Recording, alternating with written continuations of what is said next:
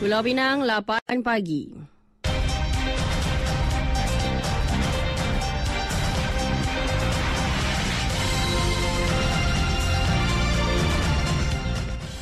Warta Mutiara bersama saya Zatul Iqmah Muhammad Noor. Assalamualaikum dan salam Malaysia Madani.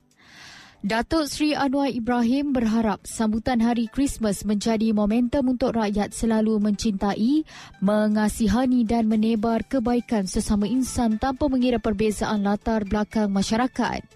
Perdana Menteri berkata, Hari Christmas adalah hari besar buat penganut Kristian dan mereka meraihkannya dengan keluarga serta sahabat setiap tahun.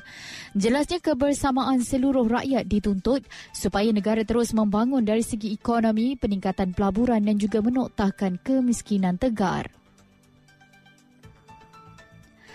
Menteri Kesihatan Datuk Seri Dr. Zulkifli Ahmad menegaskan peningkatan kes COVID-19 di Malaysia ketika ini tidak menggambarkan sebarang situasi cemas. Jelas beliau ia memandangkan penggunaan fasiliti kesihatan termasuk kemasukan ke unit rawatan rapi ICU masih lagi terkawal. Kata beliau negara mempunyai sistem yang sistematik bukan hanya melihat kepada angka COVID semata-mata.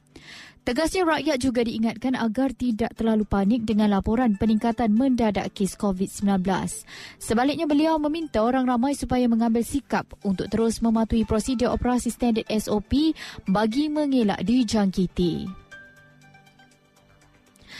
Ibu negara Malaysia Kuala Lumpur menduduki tangga ke-6 sebagai bandar raya paling dikunjungi pelancong sepanjang 2023. Perkara tersebut dinyatakan berdasarkan indeks bandar destinasi global hasil kajian Mastercard berdasarkan jumlah ketibaan pelawat semalaman antarabangsa dan perbelanjaan rentas sempadan.